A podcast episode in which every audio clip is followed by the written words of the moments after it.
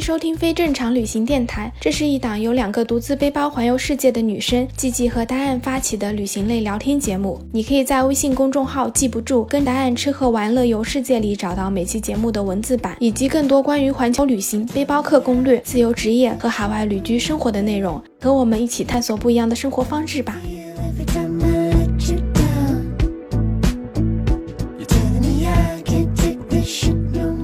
好，我是季季，我是戴燕，欢迎收听非正常旅行电台。这是一档横跨南北半球的旅行播客，带你用声音环游世界。前面两期播客也跟大家讲过了，经过了一年多漫长的等待，我终于从加拿大回到国内了。今天这期播客呢，就是想来跟大家聊一聊，就是在疫情的状况下，然后我自己整个回国的经历。嗯，按照现在就是中国大使馆的规定，所有从海外回国的那个入境人员都需要做一个双阴性检测。这个双阴性检测其实要求还蛮严格的，对的，它是需要你在起飞前两天之内做完的。然后，如果你是从第三方国家转机的话，你还要在第三个国家再做一次双阴性检测。所以就是等于你没有办法在第三方国家转机，你只能是选择直飞的航班。我听说好像有的机场现在机场内有，但是还是蛮少的。如果按照我在加拿大做的那个检测报告的速度，它至少是需要二十四小时才能出来那个报告的，所以就等于你在机场等的那个时间，你至少等上一整天，你才能拿到你的报告，很难就是有这样的航班，所以就挺麻烦的。嗯，我这一次回来呢，我是三月十九号凌晨的飞机，然后从温哥华飞到上海的浦东机场。我就是大概三月十七号的时候提前两天去做的我的核酸检测。嗯，现在我是正在浙江的嘉兴隔离中，在给大家录这期播客。所以你订的是直飞对吗？对对，因为如果不直飞的话，其实就很麻烦。对，其实加拿大好很多，在我们一开始录这个电台的时候，我们不是都讲说回国的机票超级无敌贵嘛？嗯现在就是可能经过了一年多的时间，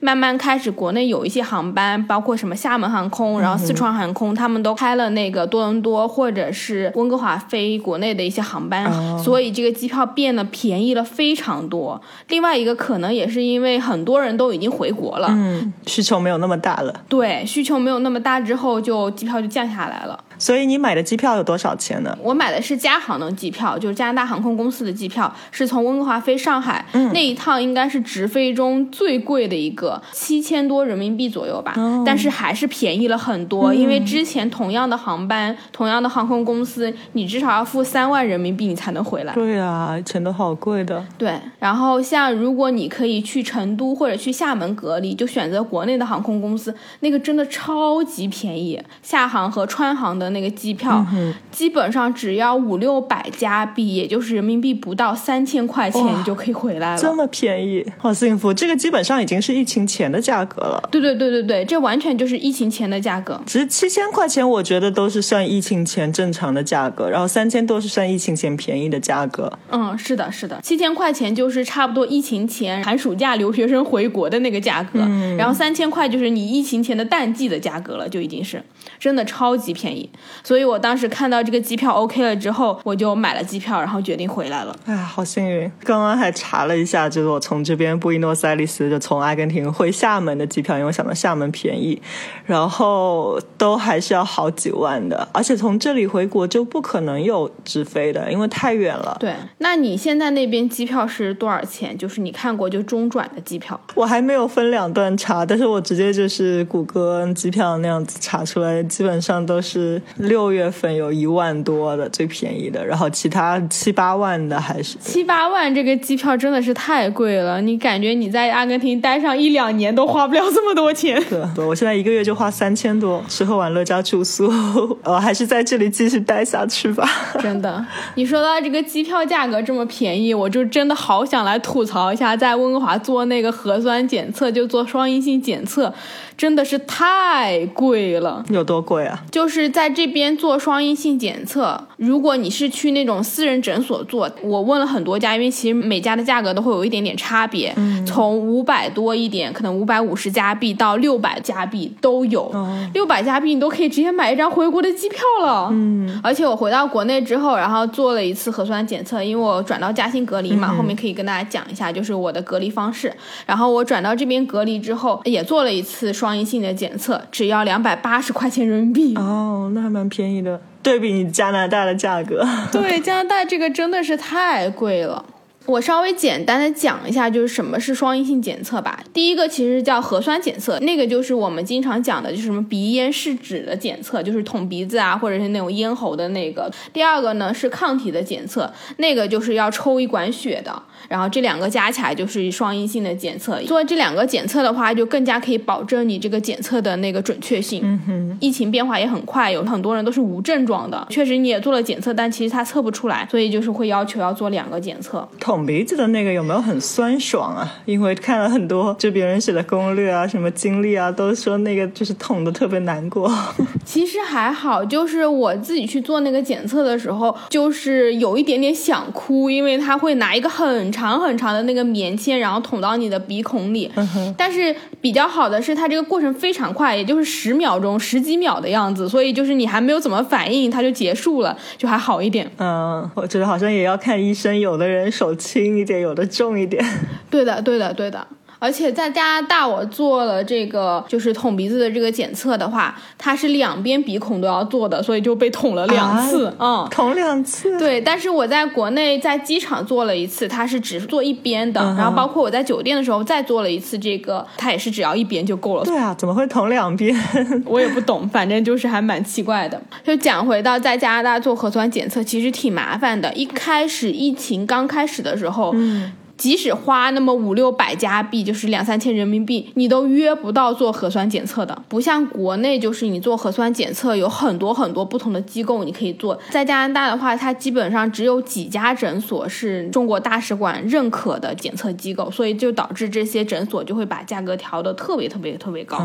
而且刚刚开始就是国内就是说要做双阴性检测的时候，加拿大这个工作效率真的是堪忧，它所有的检测报告都没有办法达到就是大使馆要求。有时候你运气好，他两天就给你做出来；有时候运气不好，可能就要三天四天。那你这个检测报告出不来，你就上不了飞机，啊，对，就很崩溃。对啊，现在可能好一点了，但是之前订机票都是很难订的，然后你好不容易订到一个机票，可能最后还会被取消啊，会被调整啊这种。嗯，对的，所以那个时候就有好多人会去各种不同的机构做好几个核酸检测，哦因为就是怕就是万一检测报告出不来，可是那个其实很花钱的。对啊，你要每个地方三千人民币的话，对的，对的。加拿大其实是有一个公立的检测机构的，嗯，就是你可以去，然后那个是免费的。嗯，可是那个检测机构呢，它是只针对于你有症状感染的人，你首先得有一些新冠的症状，然后你才可以去做这个检测。嗯，很多人也不敢去，因为你去了之后，你碰到的人可能有症状的。对啊，风险很高。对对对，所以那个就特别特别不方便。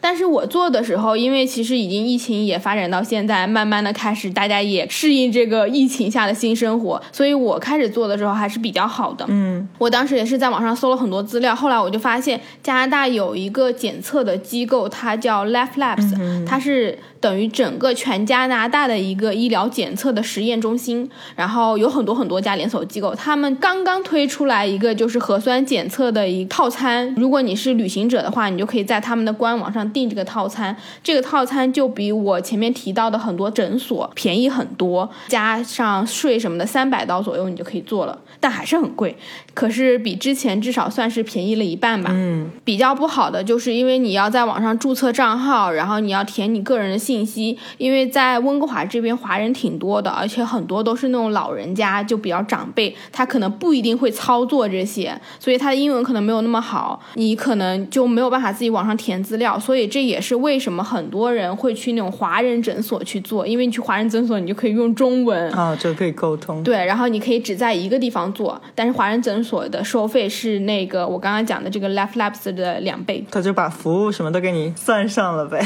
对对对，再说，如果就是不会说英文的，可能只能去那边，他们也没有其他的选择。嗯，对，所以其实这个检测的费用真的是挺高的。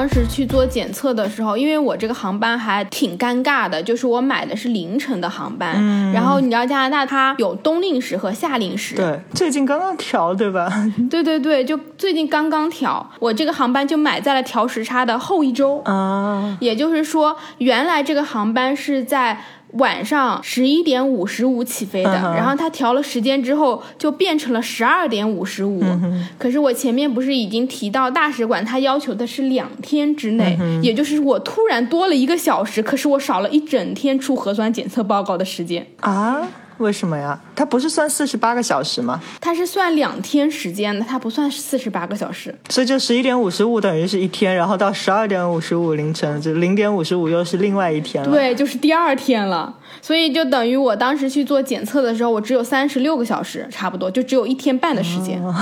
天哪，好复杂呀！就非常的尴尬，然后我非常非常担心，就是万一我的检测报告出不来什么的。嗯哼，然后我当时去做这个检测的时候，查了我预约的那个检测的中心，它是六点半开门，我五点半就起来了，呃，六点多一点点我就已经到检测中心门口了。早上对。因为我就想说，我一定要在他们开门的时候最早去做，这样子我就可以最早出报告。结果我去的时候，我就发现前面已经有七八个人了，他们早就开门了，就是网上那个地图上显示的还不是对的。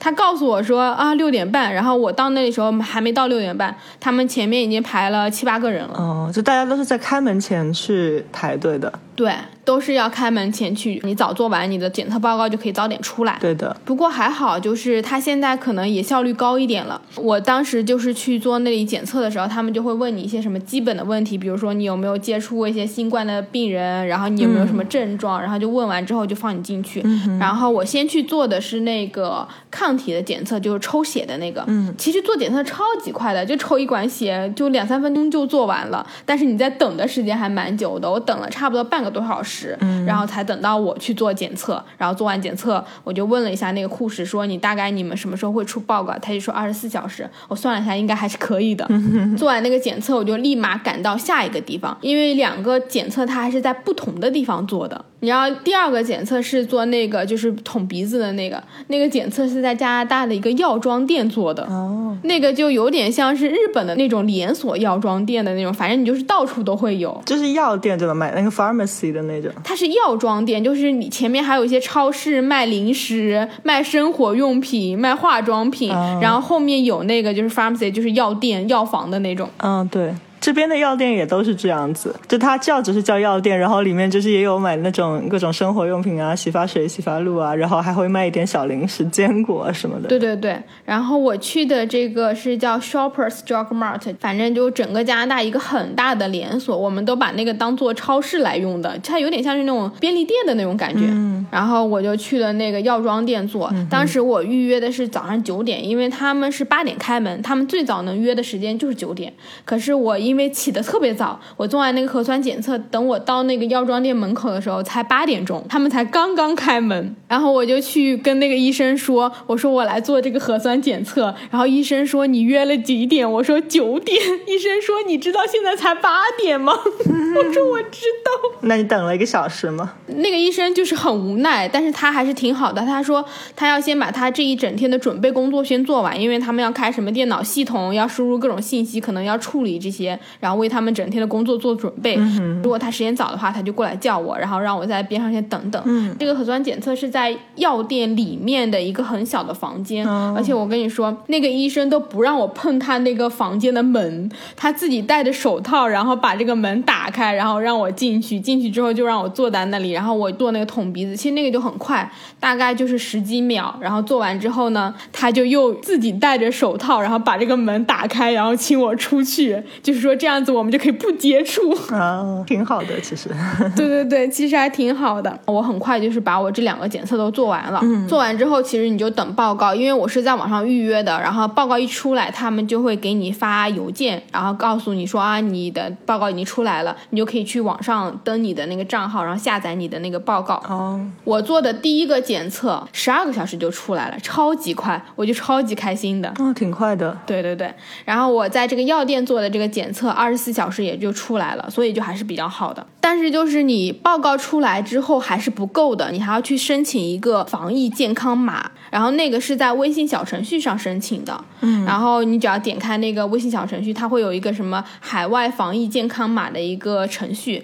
你在进去之后，你就要填写很多你回国的信息，比如说你是坐哪个航班，然后你从哪个国家起飞，你的目的地是哪里，然后你在那个国家是做什么的，然后你的身份证号。号是什么，就是事无巨细全都要填。填到最后面呢，你就要去上传你做的这两份检测，传上去之后呢，加拿大这边还要我提供我在加拿大什么居住证明，就是很多很多很多信息，全都填上去之后，你提交成功之后，它就会给你显示说你要审核。不过比较好的是，这个审核是二十四小时的，所以就一直会有工作人员在审核你的资料。哦，通常的话，可能是两三个小时，你就会出来这个审核结果。当时我这个还特别特别惊险，因为我不是只有三十六小时嘛。嗯哼。我虽然挑了十七号最早最早时间去做的核酸检测，可是我拿到报告的时候也是十八号的上午了。嗯。然后我就只有十八号上午到十八号下午，在我去机场之前的这一段时间可以等这个健康码。哦，就是你要拿到了这个检测报告，你才可以申请健康码。对，因为健康码就是看你的检测报告，然后有人工审核，他要确定你这个双阴性检测都是 OK 的，他才给你发健康码。哦，然后你要凭着这个健康码才能登机。嗯，对啊，那你要真的是拿不到检测报告的话，然后真的不能登机了。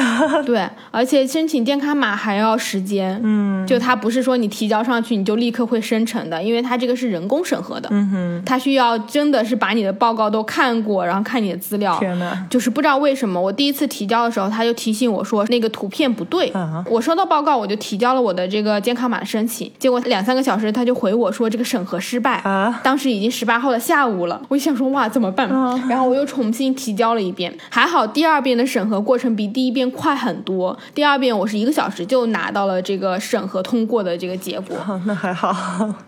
对我申请完第二个，然后拿到那个报告的时候，其实已经下午四点了。嗯我当时晚上七八点就要去机场了。那你这个健康码他们是什么时候查？是在那办理登机手续的时候查，还是你最后登机的时候查？都要查。哦，查两遍。健康码它是这样子，你申请完之后就会出现一个二维码，呃，那个是绿色的，通常很多人就管它叫绿码。然后你拿到那个码之后呢，你去机场登机的时候，他们就会先看你这个绿码，上面是有有效时间的。所以这也是为什么我们只能提前两天去做，不能提前很久的，因为他们上面就是有有效期的。哦，不过还好，我就是有惊无险的，最后下午四点左右的时候拿到了我这个健康码，我就吃了个晚饭，然后八点多的时候我就去机场了。其实比我们一般就是起飞的时间要早很多，通常你提前两三个小时就够了。嗯，现在因为是疫情的情况嘛，你可能他们要查健康码，然后要查各种信息。对，时间要多一点。对，所以我其实是比我起飞的那个时间提前了大概四个小时，快五个小时就到机场了。但是你可以就是提前四五个小时进去嘛，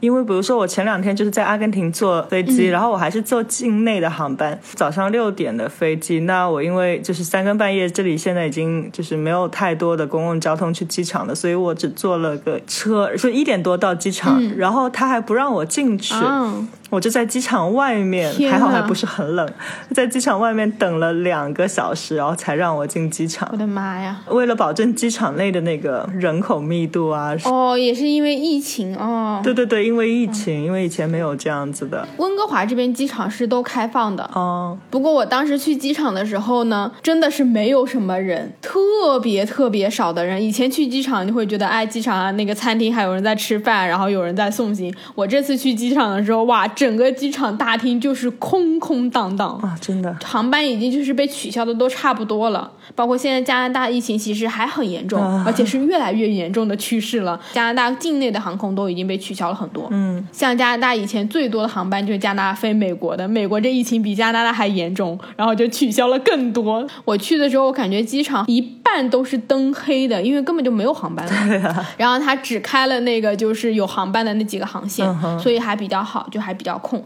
但是确实就是提早去机场是有必要的。首先第一个，大家真的是要保持社交距离，然后每个人就队伍排的挺远的，虽然其实人不多，嗯，但是这个队伍很长。然后第二个就是因为你去机场的时候，他还需要你去填一个出入境的申请，就是另外一个表格。填完那个表格之后，然后会出来另外一个二维码，啊，还有一个二维码，对。就是健康码只保证你能够登机，然后那个出入境申请的这个二维码是保证你回国之后能够用。哦所以这两个二维码是完全不一样的作用。啊，就这个出入境申报是给国内的，不是加拿大的。对，这是给国内的。那这个二维码是在哪里收到的呢？这个二维码，我去温哥华机场的时候，就有工作人员告诉我说你需要填这个，他就给了我一张小纸条，上面就印了那个二维码，说你要扫描一下，然后你就在网上填，也是跟这个健康码差不多，它会出来一个表格的页面，然后你就把你所有的信息全都填写一遍，填写完之后，它就会出来一个二维码，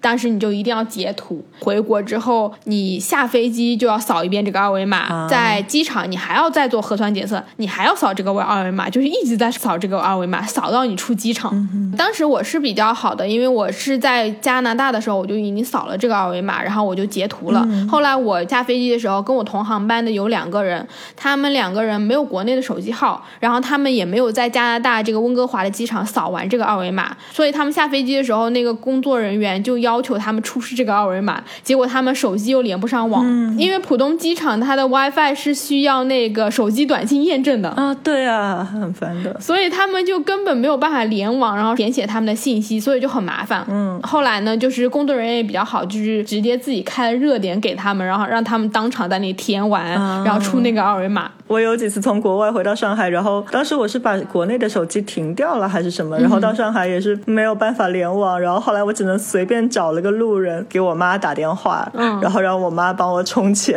哦，确实是，我觉得机场这个 WiFi 就是要短信验证这件事情真的是很烦。对，其实很不好的。就比如说你手机卡不是中国的什么，那你也根本就没有办法连上去。对，就挺麻烦的。提醒大家，场的话就早点过去，可能会有很多其他这种手续，因为这个疫情的政策一直都在改变嘛。像之前可能做一次核酸检测就够了，然后也不需要填这么多二维码，然后有可能就是你们听到这一期的时候，政策又改变了，就早点去机场肯定是有好处的。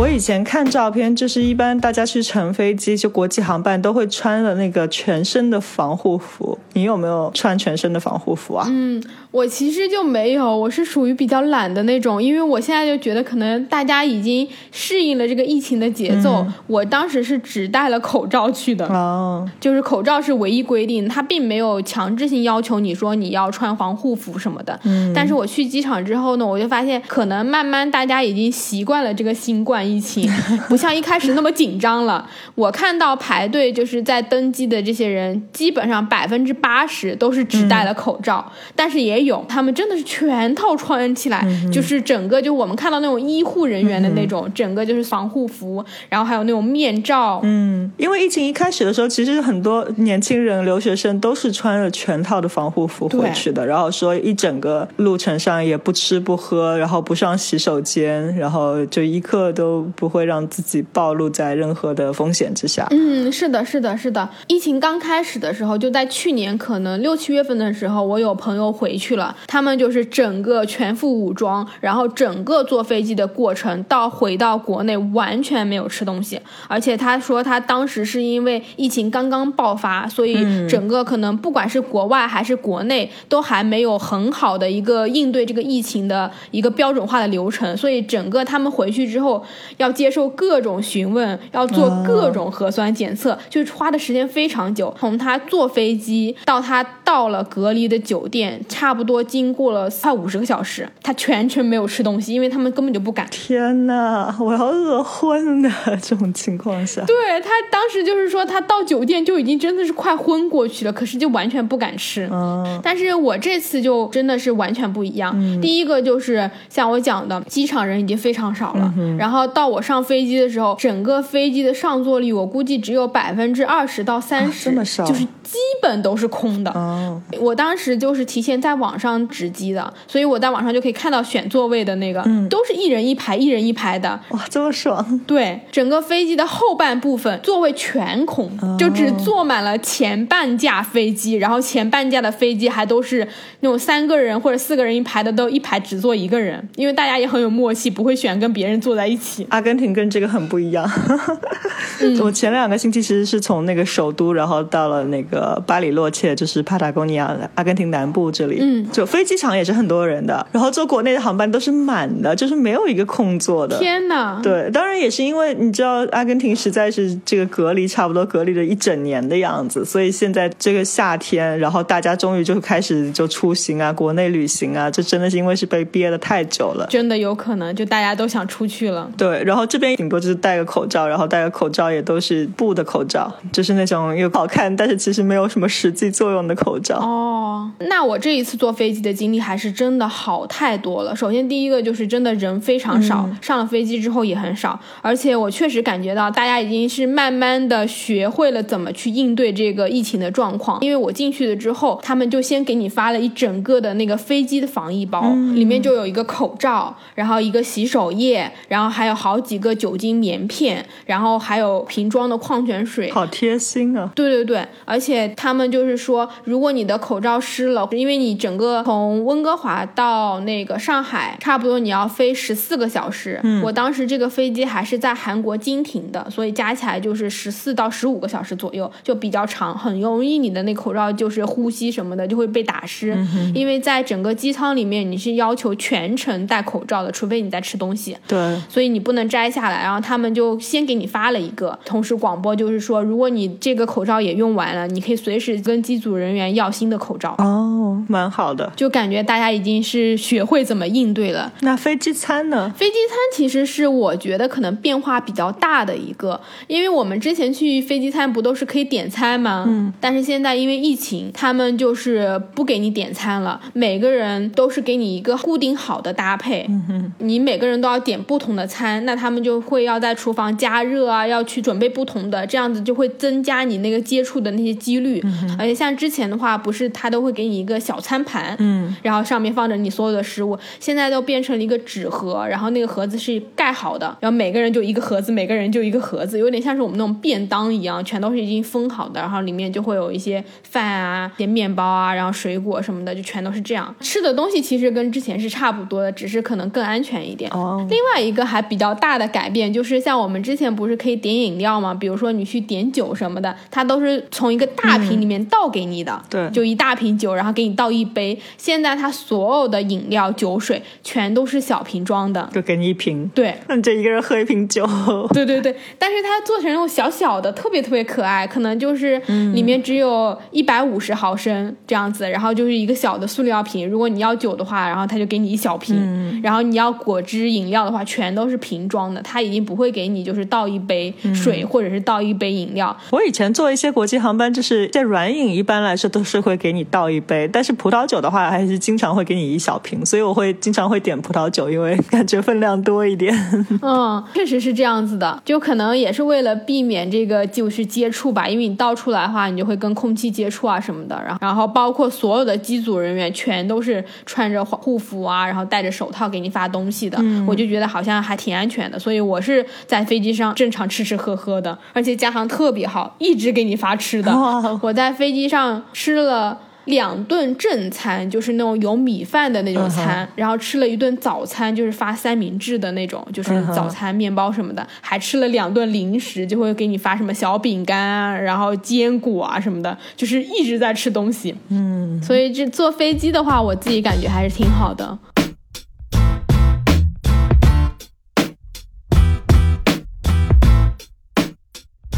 我是早上六点钟就到了浦东机场。到机场的时候，像我们以前不是一下机场，大家就拿着行李要往前走嘛。嗯。然后现在就也不是这样子的，大家就是先拿好行李，然后你要坐在自己原来的那个位置上等候。嗯。会有一个地勤的工作人员，他过来会拿着那个体温枪，然后把每个人的体温都扫一遍。去做一个初步的检查，嗯然后机组人员他会引导你分批的下去，因为要保持这个社交距离嘛，他就不让你一次性下去很多人。哦，其实我在机场整个过海关后面所有的时间算起来就一个半小时，嗯。光在这个下飞机上就差不多过了四五十分钟吧，这么长时间。真的是一批一批，一次可能就放个二十几个、三十个人。哦，像我们从飞机那个口、到你进那个航站楼，一般不是有那个很长的那个廊桥嘛，你就走出去。对，你还没有进那个航站楼的时候，你就已经要开始扫我刚刚前面提到的那个出入境的二维码了，就是先不让你进去，你就先开始查你这个二维码有没有扫好，然后有没有登记，这是第一道关卡。工作人员是要一个一个查验的，然后看你所有的信息，然后你把这批人放进去，才能放下一批人。所以就是整个过程还是蛮久的，因为飞机上的话，虽然你空，但是你想一架飞机都是有几百个人的，那分几个批次也要分五六波这样子。那如果真的是满人的话，这么大的飞机，那整个流程要很长时间吧？对，真的要很久。不过进去之后就非常非常快，你扫完第一个二维码进去之后呢，像我们以前不是回国的时候还会碰到，比如说你要出国，你要国内航班的那些旅客，你都会碰到。现在你回去是完全单独的一个通道，他们应该所有的那个路线都是规划好，然后隔开的。你进去之后，你就只能碰到跟你一起回来同航班的人，或者是差不多时间飞回来这个机场的人。哦。进去你要做的第一件事情就是他们会有一个志愿者的工作台，有点像是参加那种展会，然后每个人一张桌子，然后每个桌子中间都是有那个隔起来的，然后你就要去那里领一个叫做采样同意书的东西，因为你在机场就要做这个核酸检测，然后你去那边每个工作人员还会先看你自己在就是你来的那个国家做的双阴性检测报告，你还要给他们出示你的那个出入境的二维码，就这里还要再扫一次二维码。工作人员就会给你讲解说，我们这个是要做采样的，问你同不同意，就是一些例行的询问。同意书上签完字之后，你再去下一个地方，下一个地方就是你要领到一个小试管，上面就已经贴了你自己的这个信息，真的是工作超级快的。你所有二维码信息一次一次扫进去，然后你那个小试管的地方就已经可以打印出来你这个条形码了，上面有你的名字，有你的护照信息，然后你就拿着这个小试管去做你的核酸检测。哦，做核酸检测的地方，它都没有在航站楼里面，你可以明显感觉到应该是疫情之后然后重新搭的，然后它有点像是工地里面的那种铁皮的那种房子，进去之后也是一个一个台子隔开的，你在门口那个志愿者就会告诉你说你要去哪个台做核酸检测，嗯，然后在机场做的是那个鼻咽试纸，就是你鼻子和那个咽喉都要做，你就把你那个同意书和你的那个小试管拿给那个医护人员，然后他就会帮你做。当时帮我做的那个是一个小姐姐，还特别特别温柔，她就跟我说，就是这个可能会有一点点不舒服，比如说你捅咽喉什么的，但是她会弄得很快，然后比较轻，让我就不要担心。所以我其实很快就做完了。做完之后，你就把这个试管交给他们，那个医护人员就会在你的那个采样同意书上盖章，就是说已经检测，然后你再拿着你的这个同意书去过海关。在去过海关的路上，会有工作人员收你的这个同意书，然后中间还有好几个地方，就是每个转弯都有一个工作人员拿着体温枪，就你每拐一个弯就有一个体温枪，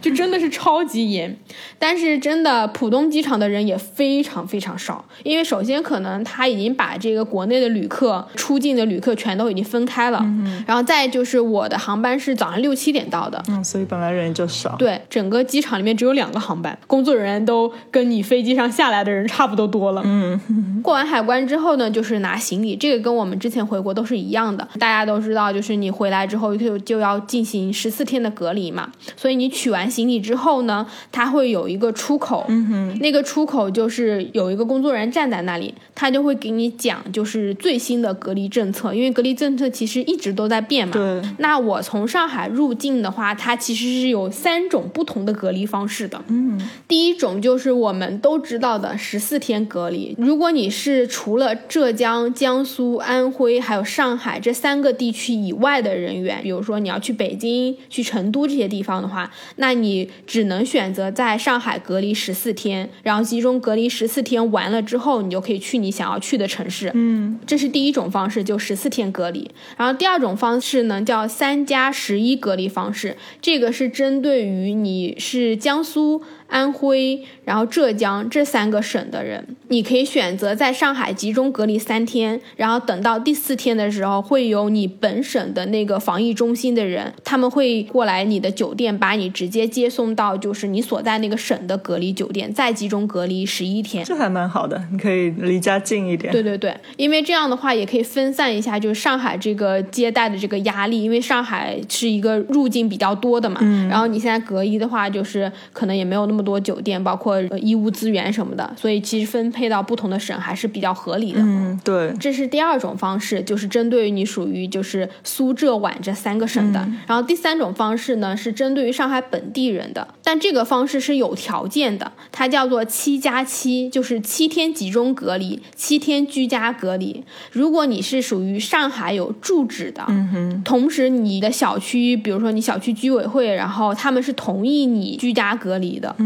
然后你能够给出这个同意的证明，这样子的话，你就可以申请在上海先酒店集中隔离七天，然后再回家居家隔离七天。但这个是要经过审核和申请的，还是比较麻烦。我在网上看了一下资料，就是说你小区的那个居委会或者小区的工作人员每天都要上你家去帮你测量体温，然后你需要去一直汇报的。哦天呐，如果你是本地人的话，还是挺好的，因为这样你就不用付酒店的那个隔离费用，你只要付七天就够了。对的，然后我当时下了飞机之后呢，我选的就是三加十一，我选择的是回浙江隔离嘛。嗯，根据你选择那个隔离方式不同，它会帮你分配到不同的那个隔离等候区。嗯哼，每个等候区都是分开的，因为你要从你这个等候区去坐你的那个酒店隔离大巴。嗯，在你去等候区之前，你还要扫二维码。这个时候你扫的二维码就是一个酒店隔离的二维码，上面就填写了你选择的隔离方式，你出隔离之后要去哪个地方，就大概是你的这些信息。嗯，有点像是我们以前去住酒店，然后你酒店要入住嘛，然后你就要把这些信息都填上去，然后现在就是你全都在手机上操作，你全都填好了，就比较方便一点。我差不多弄完所有的这些事情，在那个浙江就是酒店隔离等候区等候的时候，距离我下飞机过了一个半小时，其实还是挺快的，因为我前面也讲了，就是光下飞机就下了四五十分钟。嗯，但是因为就是酒店隔离的那个工作人员，他们是八点半才上班的，我就从七点半坐在那个隔离区，一直等到了八点半。工作人员开始上班之后呢，他就会扫你刚刚填的那个就是隔离的那个二维码，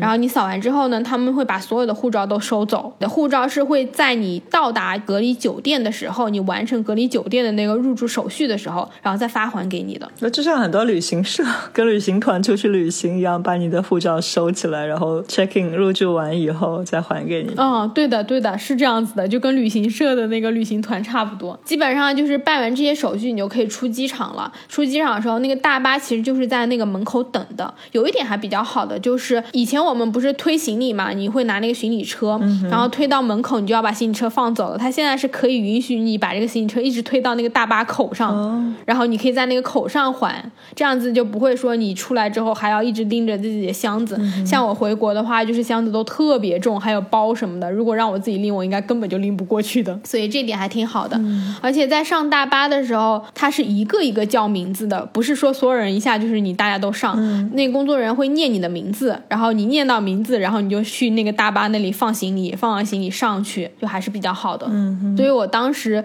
整个就是在机场下飞机的那种感受，我就觉得国内现在已经是非常非常有秩序的，而且是标准化的一个流程。你进去之后根本不用操心，因为到处都是工作人员告诉你应该怎么做怎么做，你只要就是沿着他那个指示牌，然后实在不行你就问问工作人员，你完全就可以完成你整个就是回国这个入境的手续。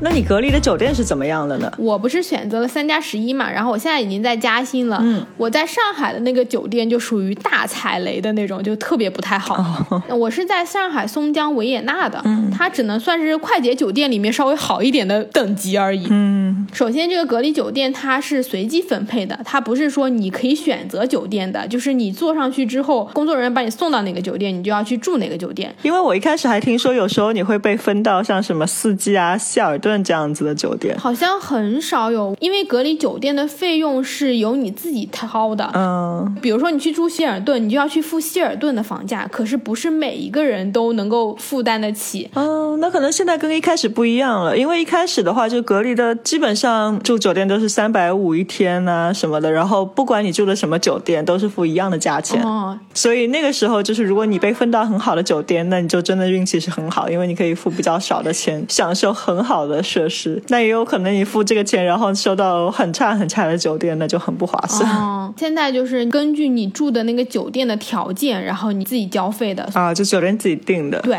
酒店自己定的，所以你可能住的每一个酒店的收费标准都是不一样的。像我住的这个，它就是收四百块钱一天，包括伙食，对，包括伙食。那其实还蛮便宜的。但是伙食很差，就是然后住的也不怎么样。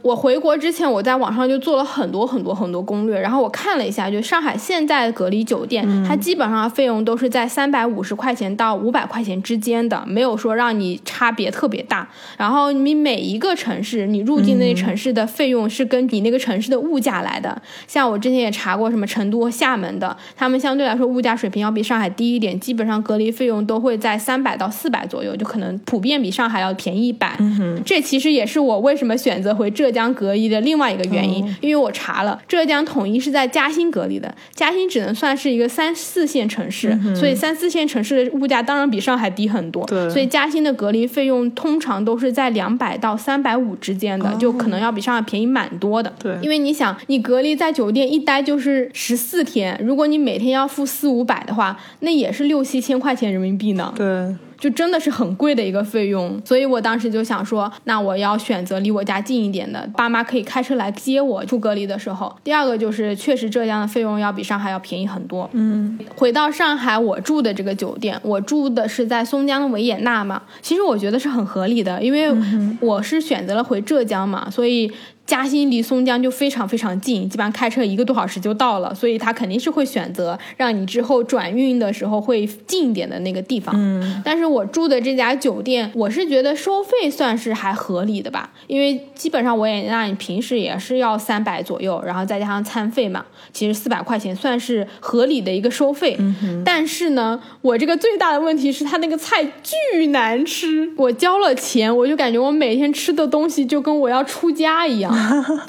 真的是这样。而且我这家隔离酒店是不能不交餐费的。嗯，很多隔离酒店你是可以选择的，它是按每一顿收钱的。嗯像我现在住的嘉兴这家，它就是明码标价的，你可以只订早餐和午餐。如果你吃不了的话，因为隔离酒店的都会给你很多米饭什么的，可能女生的话你可能是真的吃不完的。嗯然后像上海的那家，因为我自己是素食的，我在入住的时候我就问了一下他们，我说可不可以不交餐费？因为我住的那个酒店，它虽然不能外卖，但是它是可以收快递的。我就想说，那我可以在网上自己买一些吃的，这样我就不用跟着酒店订餐，因为酒店订餐你肯定会有那些肉啊什么那些荤菜的，对我来说就不是一个很好的选择。但是他就跟我说不可以，你一定是强制性要交这个餐费的。嗯，所以我后来就跟那个酒店的前台说，你能不能把我的那个荤菜全都换成素菜？结果呢，换成素菜之后，我每天就是吃青菜、萝卜，然后生菜、大白菜。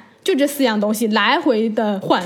素食反正这个是我选的，就是你给我青菜什么的，我是可以接受的。但是你不能这些菜里面不放盐，就导致我其实根本就没有吃米饭，因为我光吃菜就够了，因为那个菜根本不下饭。好吧，住酒店的时候，他们会给你发一个防疫手册，然后上面就写了你在隔离的时候需要注意什么，比如说你不能出去见朋友，然后你不能点外卖，你收快递是有限制的。这家酒店你一天只能收一个快递，然后你的快递里面还不能点所有的熟食，只能点那种什么零食、干货的那种。不过这个我是能理解，因为他有点担心你吃那种加工食品可能会不卫生，然后可能会传染什么的，所以我觉得这点是 OK 的。但有一点我有看到他写说，他们每天都会来收垃圾，因为你住隔离酒店是没有人打扫卫生的，工作人员不会进来像你平时住酒店一样给你收拾，你都是自己弄的，然后你要自己倒垃圾。然后他写的是说，他每天都会来收垃圾，每一个房间外面都有一张小桌子，然后酒店工作人员他每天会来送餐的时候，他就把那个餐盒放在那个小桌子上，然后按一下那个门铃，然后你就知道你自己就开门去拿。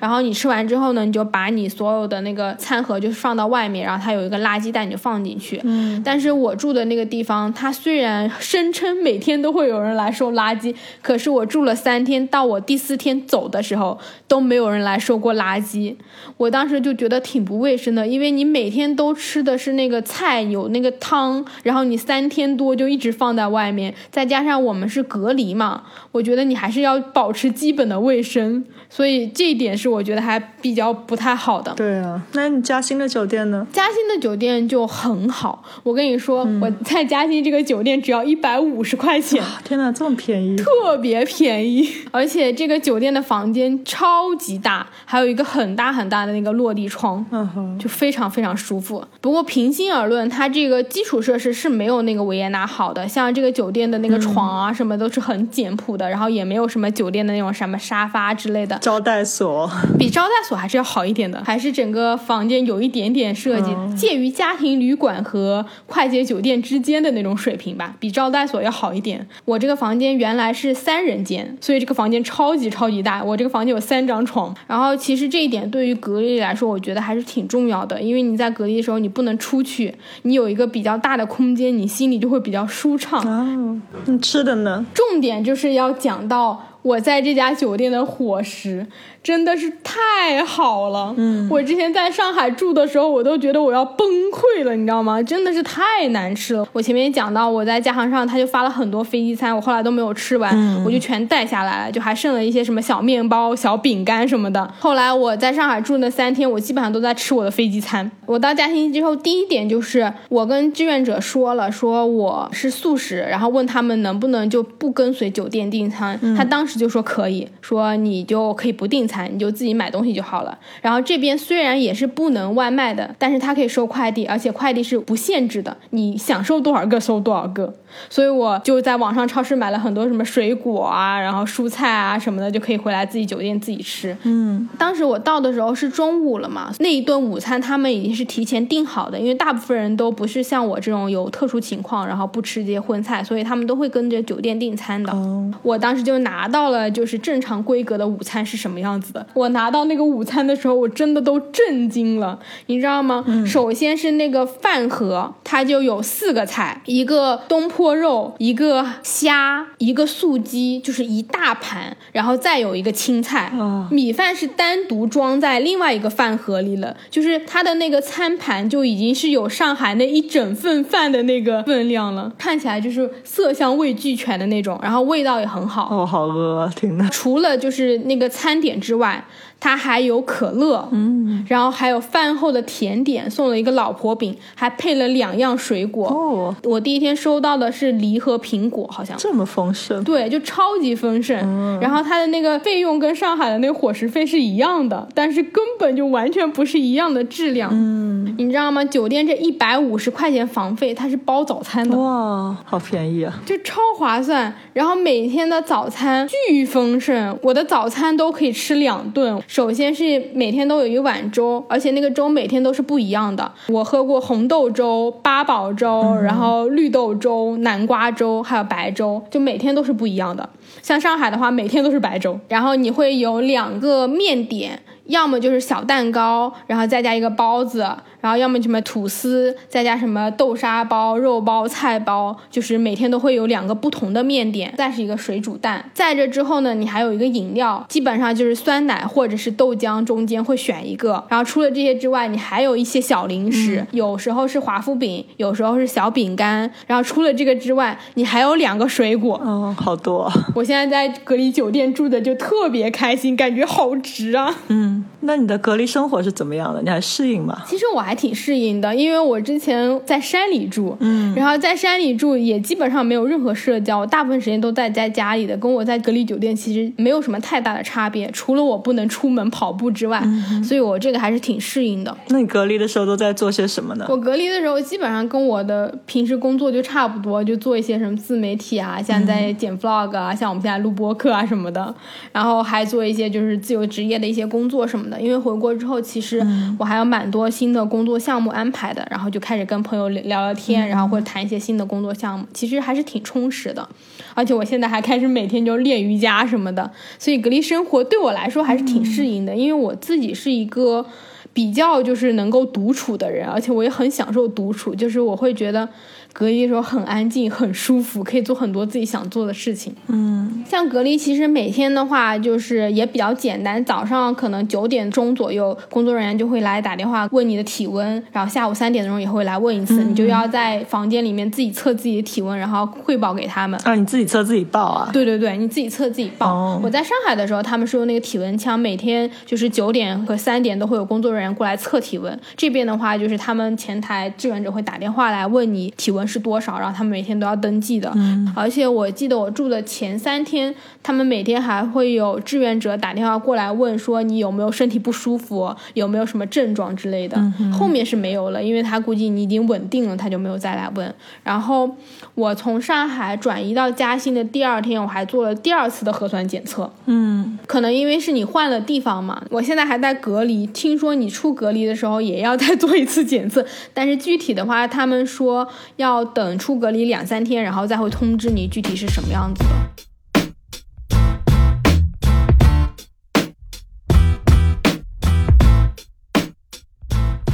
这大概就是我整个就是从温哥华回到上海的一个隔离的经过。虽然浙江还要再七天的居家隔离，但是很快呢，我就可以正常的在国内行动了。因为像我在加拿大，包括你现在在阿根廷，其实都没有办法非常非常正常的旅行。嗯，这也是我一直想回国的原因，就是可以比较自由的去旅行或者去做一些自己想做的事情。所以我是还蛮开心的。然后我也很希望你赶紧回来，这样我们就可以不用连线录播课了。